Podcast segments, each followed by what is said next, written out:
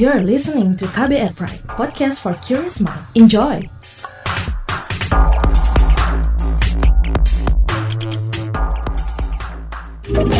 Kamu lagi dengerin What's Trending KBR Pagi. KBR Pagi, siaran pagi radio paling update. Selamat pagi, ketemu lagi dengan saya Don Brady di What's Trending KBR Pagi di hari Rabu 2 September 2020.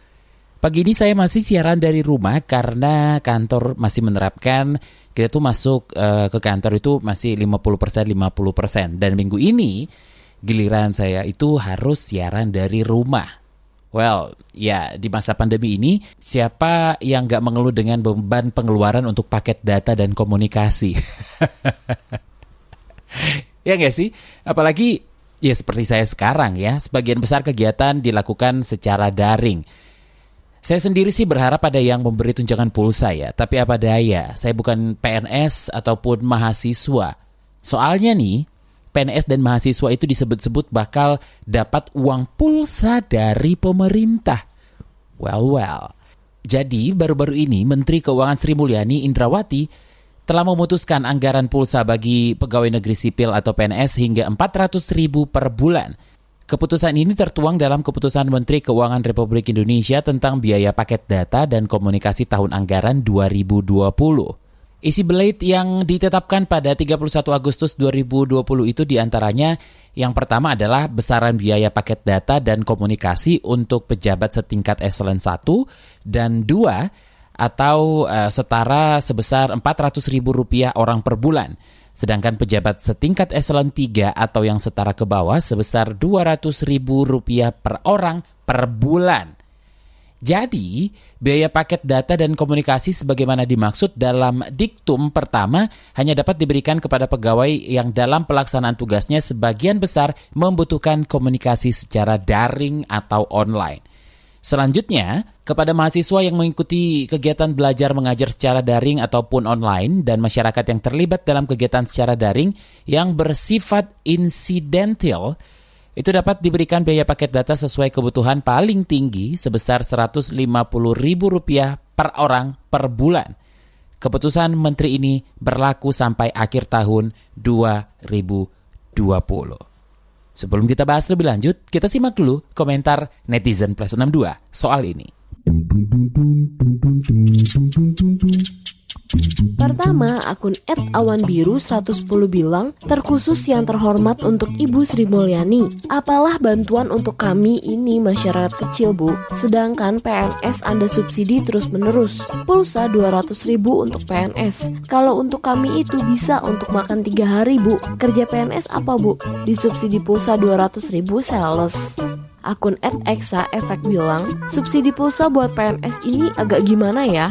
Ya tapi kalau subsidi pulsa buat yang miskin, mungkin HP juga nggak punya. Mungkin kalau buat driver online dan sebagainya sangat berpengaruh. Ya setidaknya ada subsidi. Akun Etia Sabe bilang, kalau aku sih mending buat subsidi pulsa murid-murid yang sekolah online. PNS mah udah enak gajinya gede. Sedangkan akun Ed bukan Komala bilang, PNS dapat subsidi 200 ribu. Banyak yang komen, PNS mah udah kaya, udah kaya makin kaya. Menurut gue, kalau mau kaya mah justru jangan jadi PNS. Kalau akun @ide underscore TOP bilang, tukang becak, kuli bangunan, pedagang asongan, dan lain-lain gimana? Yang udah jelas-jelas dapat gaji dikasih subsidi. Yang jelas ASN yang gajinya gede dapat subsidi pulsa.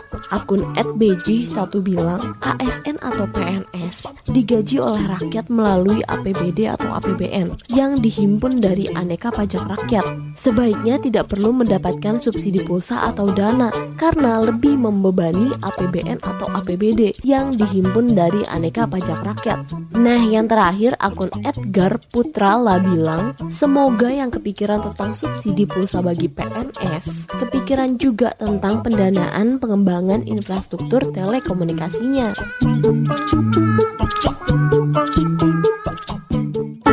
What's Trending KBR Pagi. Balik lagi di What's Trending KBR Pagi bersama saya Don Brady yang lagi ngobrolin soal subsidi pulsa PNS dan mahasiswa. Jadi, bagaimana nih mahasiswa memandang adanya anggaran paket data dari pemerintah Kita akan tanyakan langsung kepada Koordinator Badan Eksekutif Mahasiswa Seluruh Indonesia, Remi Hastian. Remi, bagaimana tanggapan Anda mengenai kebijakan subsidi pulsa yang didapatkan ASN dan mahasiswa? Soal jumlah yang diberikan masing-masing, gimana nih pandangannya? Ya, kalau mulai dari segi kebutuhan, saya juga belum memahami dari pandangan pemerintah kenapa diutamakan para eselon yang saya perhatikan memang dari segi kebutuhan seharusnya memang mahasiswa yang dirasa mereka itu kan mengharapkan bantuannya kan dari kampus. Nah, ketika ada angin segar bantuan ini dari pemerintah pusat, seharusnya pemerintah bisa melihat ini lebih mendalam gitu. Jika kebutuhan dari mahasiswa itu lebih penting, maksudnya lebih penting di sini karena tidak tidak tidak ada subsidi ya uh, yang diharapkan ketika mereka itu nggak dapat bantuan dari pihak kampus. Itu yang pertama. Yang kedua, ketika memang dapat bantuan dari pemerintah pusat secara langsung, ini sebenarnya kan jadi jadi penekanan jika mahasiswa ini membutuhkan bantuan ini gitu. Dirasa ketika mereka tidak ada pemasukan, ya rata-rata mahasiswa juga Pak semuanya kan juga mendapatkan pemasukan ya, entah itu dari keluarganya atau dari mereka sendiri yang menciptakan mencari kerja itu. Misalnya, seharusnya pemerintah itu bisa melihat ini, bisa melihat skala prioritas ya dari segi kebutuhan yang ada karena yang kita baca, mahasiswa sekarang memang sedang fokus-fokusnya nih dalam mencari bantuan gitu loh. Di kampus mana pun seperti itu. Jadi ketika memang ada bantuan dari pusat, pemerintah seharusnya bisa jeli melihat kebutuhan segmen yang akan diberikan bantuan. Oke, okay, cukup atau enggak sih sebenarnya sekitar 150 ribu rupiah per bulan untuk uh, pulsa atau paket data? Kalau enggak, kira-kira berapa besar yang dibutuhkan? Ya, kalau dibilang dari segi kebutuhan tentu belum cukup ya Mbak ya. Uh, tapi jangan sampai nanti malah uh, menjadi apa ya pendapat saya menggarisbawahi jika jika mahasiswa itu tidak pernah merasa cukup ketika melihat keadaan negara seperti ini. Kita memahami negara ini membutuhkan uh, sumbangsi dana untuk khususnya ya, kalau kita melihat kebutuhan dari segi pendidikan kayak gitu.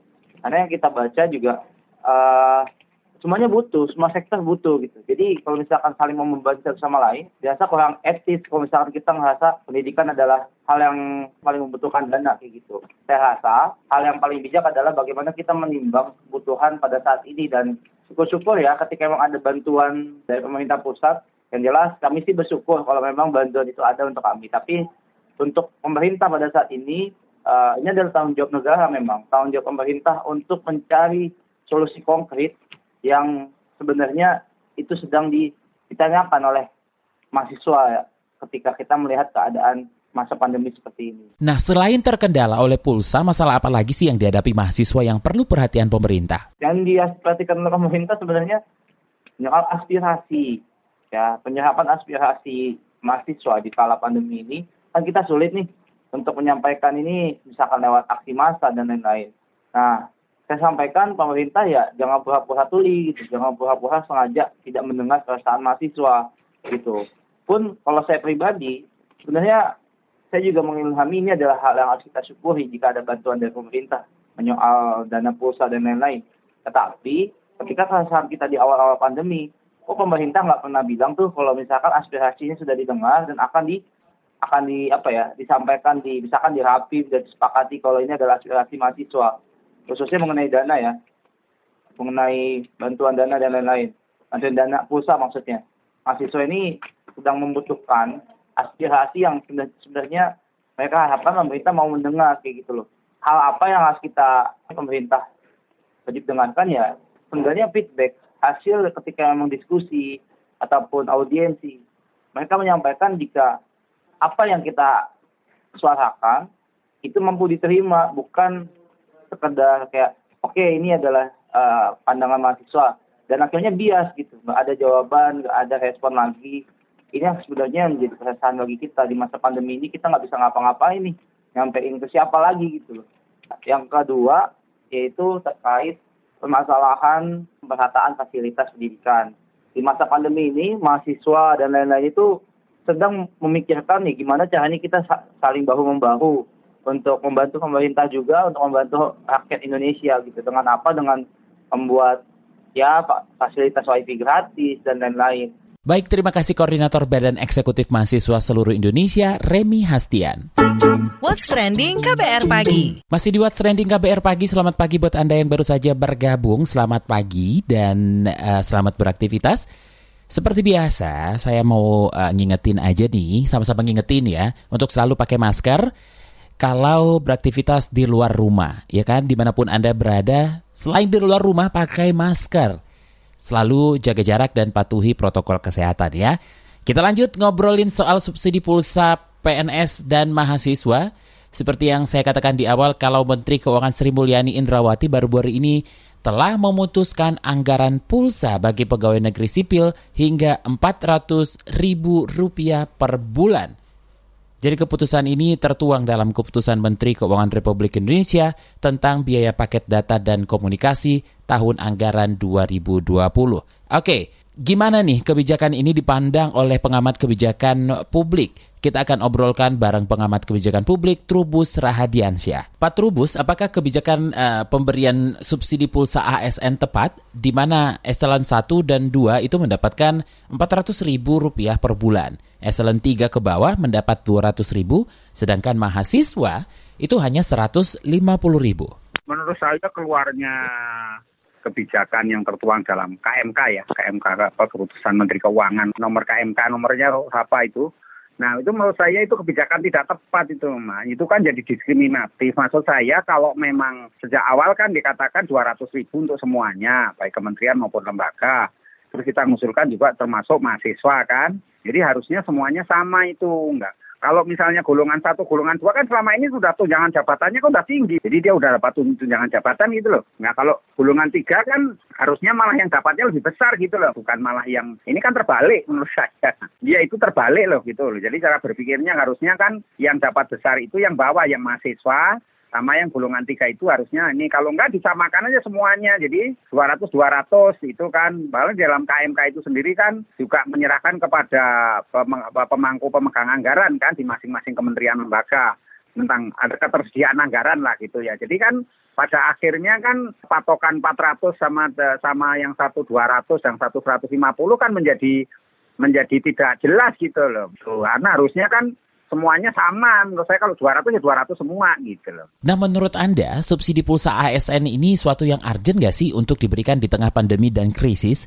Seperti apa kemampuan eselon 1 dan 2 dalam uh, penyediaan pulsa sehingga perlu disubsidi paling besar? Kalau soal itu menurut saya nggak ada urgensinya karena persoalannya kan kalau ASN sendiri, PNS lah itu kan sudah banyak satu ya dia sudah banyak tunjangan-tunjangan lah, ada tunjangan tuh, tunjangan kinerja, atau tunjangan apa, macam-macam, tunjangan jabatan, tunjangan struktur, macam-macam lah. Sampai gaji 13 juga ada baru kemarin terima.